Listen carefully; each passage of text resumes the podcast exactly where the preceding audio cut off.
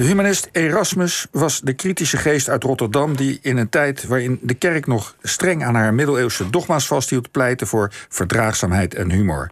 Een dwarsdenker, stelt historica Sandra Langerijs. Zij dook in zijn geschiedenis en bracht ons de vuistdikke biografie Erasmus Dwarsdenker. Een biografie van een Erasmus zoals we hem nog niet eerder hebben leren kennen. Erasmus in een bloemetjesbloesje. We kennen Erasmus eigenlijk natuurlijk alleen van serieuze uh, portretten. Wat voor uh, statement wilde jij maken? Goedemorgen trouwens. Ja, goedemorgen. Ja, nou, op jou, op, in jouw boek zien we een hipster voor ons. Ja. Met, met een bloemetjesblouse, et cetera. Ja, en ook een jonge, een jonge Erasmus. Hè? Ja. ja, ik heb op de voorkant van mijn boek... heb ik een heel mooi geschilderd Erasmus-portret... van Neel Korteweg laten zetten. En uh, dat portret heb ik in 2013 uh, voor het eerst gezien op haar tentoonstelling Erasmus van Amsterdam. Zij heeft meer Erasmus, Erasmus-portretten gemaakt. Ja. En ik vond het zien van dat portret toen heel inspirerend.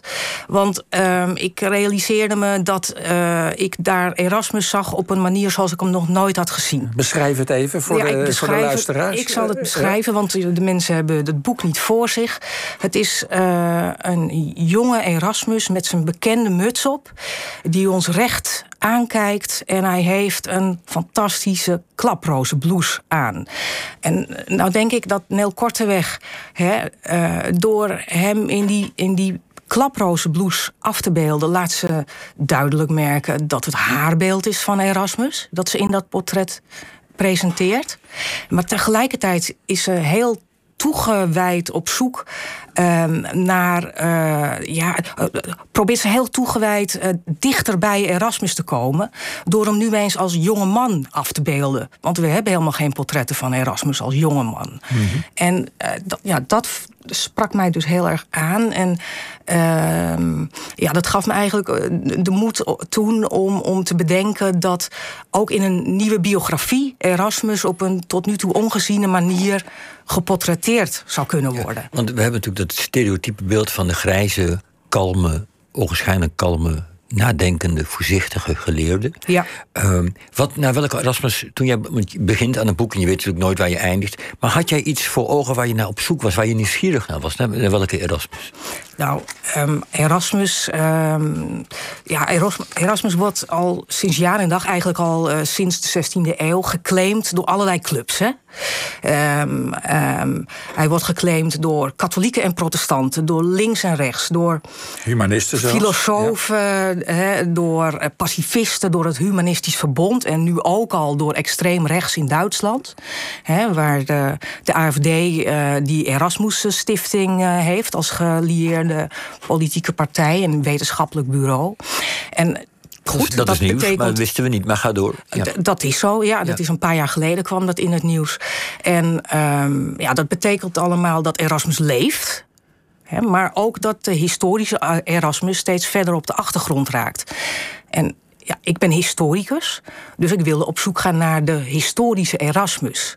En ik wil graag weten um, ja, wat Erasmus zelf nou als zijn levenstaak heeft beschouwd.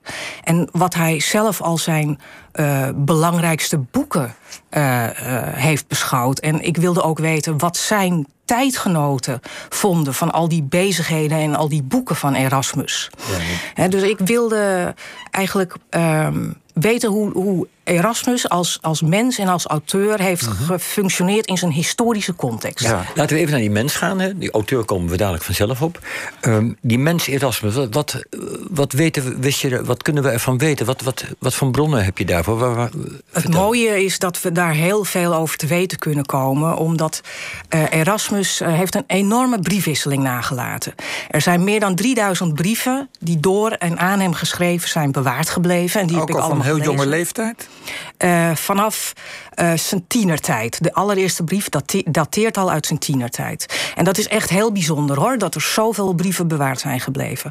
En um, uh, bij het ontrafelen van, van zijn levensverhaal vormden die brieven voor mij de hoofdbron.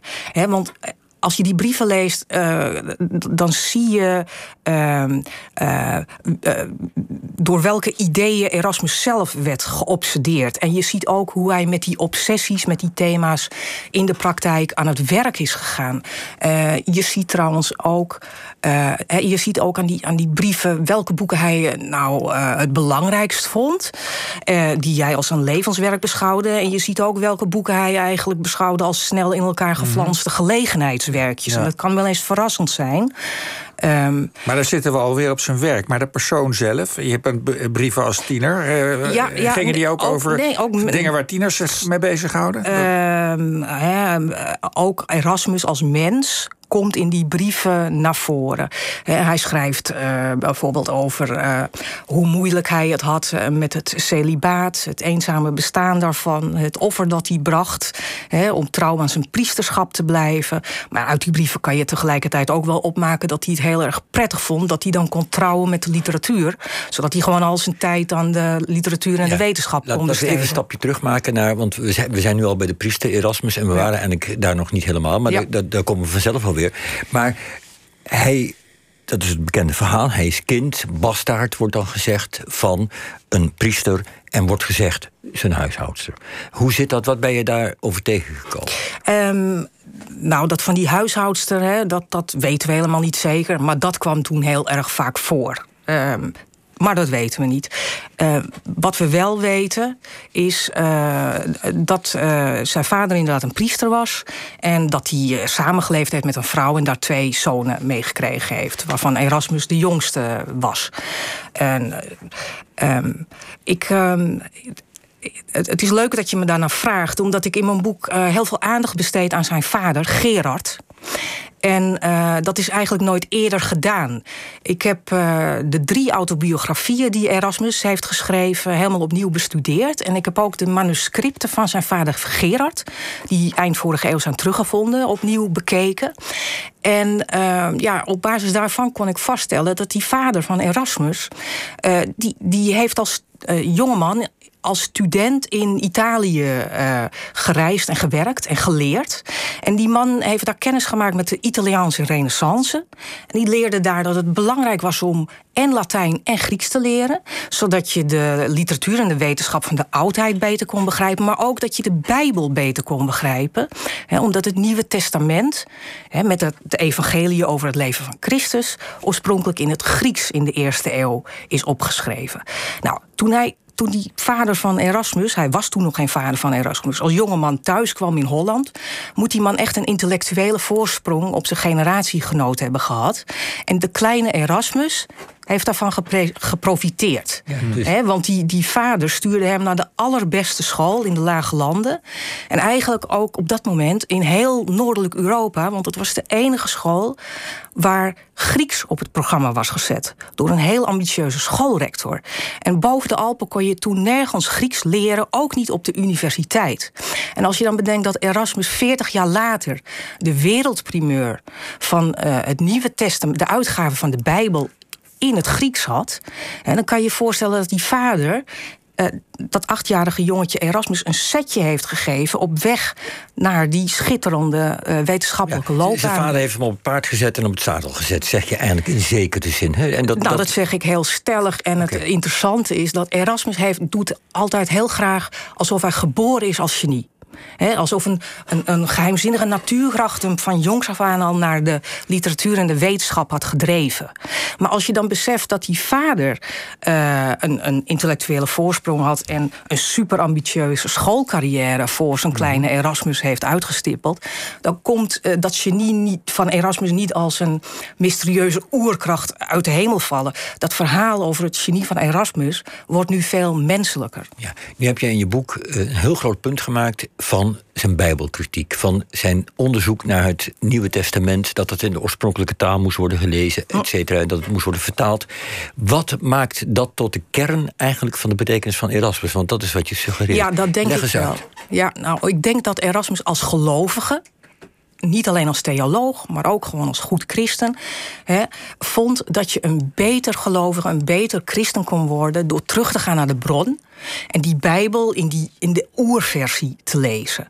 En uh, hij, hij ontdekte dat wanneer hij de Bijbel in het Grieks bestudeerde, dat die Bijbel uh, op heel veel plaatsen heel anders luidde dan uh, mensen tot die, tot die tijd al, altijd dachten. Hij ontdekte bijvoorbeeld dat het best wel akelige idee van de erfzonde helemaal niet in die Griekse oerbijbel mm -hmm. terug te vinden dat was. is door de vertalers erin gebracht, zeg maar. Dat, ja, dat, dat was door foute vertalingen van het Grieks, mm. werd dat dan op een gegeven moment in die Latijnse Vulgaatbijbel gelezen. Maar eigenlijk is dat een idee dat pas in de vierde eeuw werd geformuleerd. Hè, en dat mensen gingen terugzien in die Bijbel. Maar als je dan naar de Griekse oerversie kijkt, zoals Erasmus deed, dan, dan uh, zie je dat er helemaal geen grond voor is. En dat heeft best wel implicaties natuurlijk. Ja. Maar het knappe van Erasmus vind ik eigenlijk vooral dat hij ook zijn lezers wilde opvoeden. Hè, door bij al die vertaalveranderingen die hij aanbracht in de Bijbel, uh, zijn voor- en zijn tegenargumenten weer te geven. Zodat zijn lezers met hem mee konden denken en ook tegen hem in konden denken. Ja, nu noem jij de Vulgaatbijbel. Ik geloof dat het van een van de kerkvaders was. Ik weet even niet meer, Ambrosius of Hieronymus. Uh, ja, de kanonieke Bijbel van de katholieke heilig, kerk. Waar, dat was een echt heilig dus huisje. Hoe, ja. Hoe werd dat ontvangen? Wat vond de kerk ervan en wat vonden de gelovigen nou, dat ervan? vond de kerk, met, de, aan de, de kerk, de inquisitie, vond dat helemaal niet leuk. Um, uh, ik, ik zei toen straks al dat die brieven een hele mooie bron voor het leven van Erasmus vormen. Hè? En in die, in die briefwisseling van Erasmus zitten ook heel veel lezersbrieven. Hij kreeg brieven van fans. Uh, die hem echt schreven van... ik ga met je boeken, ik sta ermee op en ik ga er met bed... ik leg die boeken van jou onder mijn kussen, ik druk ze aan mijn hart. En dan ging het ook vooral ook ook om die Bijbelboeken die hij uitgaf.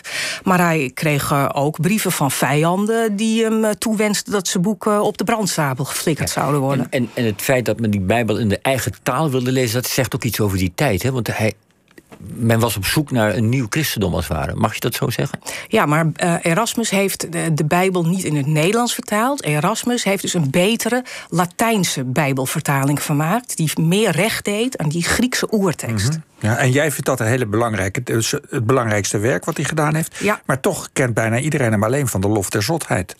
Um, ja, dat, uh, dat is zo. Nou, dat moet ook, we moeten hem ook vooral niet vergeten vanwege de lof der zotheid. Want dat, dat is gewoon echt een fantastisch boek. eigenlijk in zijn eigen ogen? Wat zeg je? Je zei straks dat hij een onderscheid maakte tussen gelegenheidsboekjes en serieuze boeken. Waar behoorde lof der zotheid toe in zijn eigen ogen? Uh, lof der zotheid was een belangrijk boek voor Erasmus. Um, ja, geen gelegenheid gelegenheidsboek. Dus. Zeker ja. geen gelegenheidsboek. Nee, met de lof der schotheid uh, um, um, uh, hij, wilde hij echt de.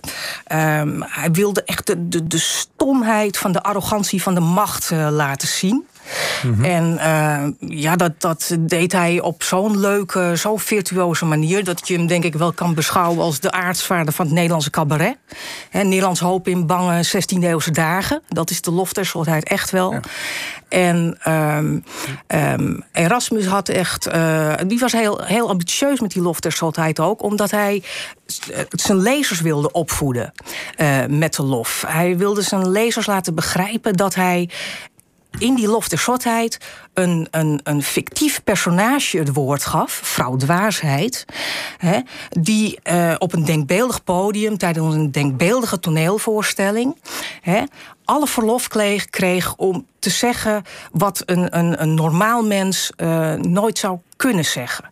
En uh, hij wilde zijn lezers ook laten begrijpen dat hij dat de auteur Erasmus als privépersoon daar nooit op kon worden aangesproken.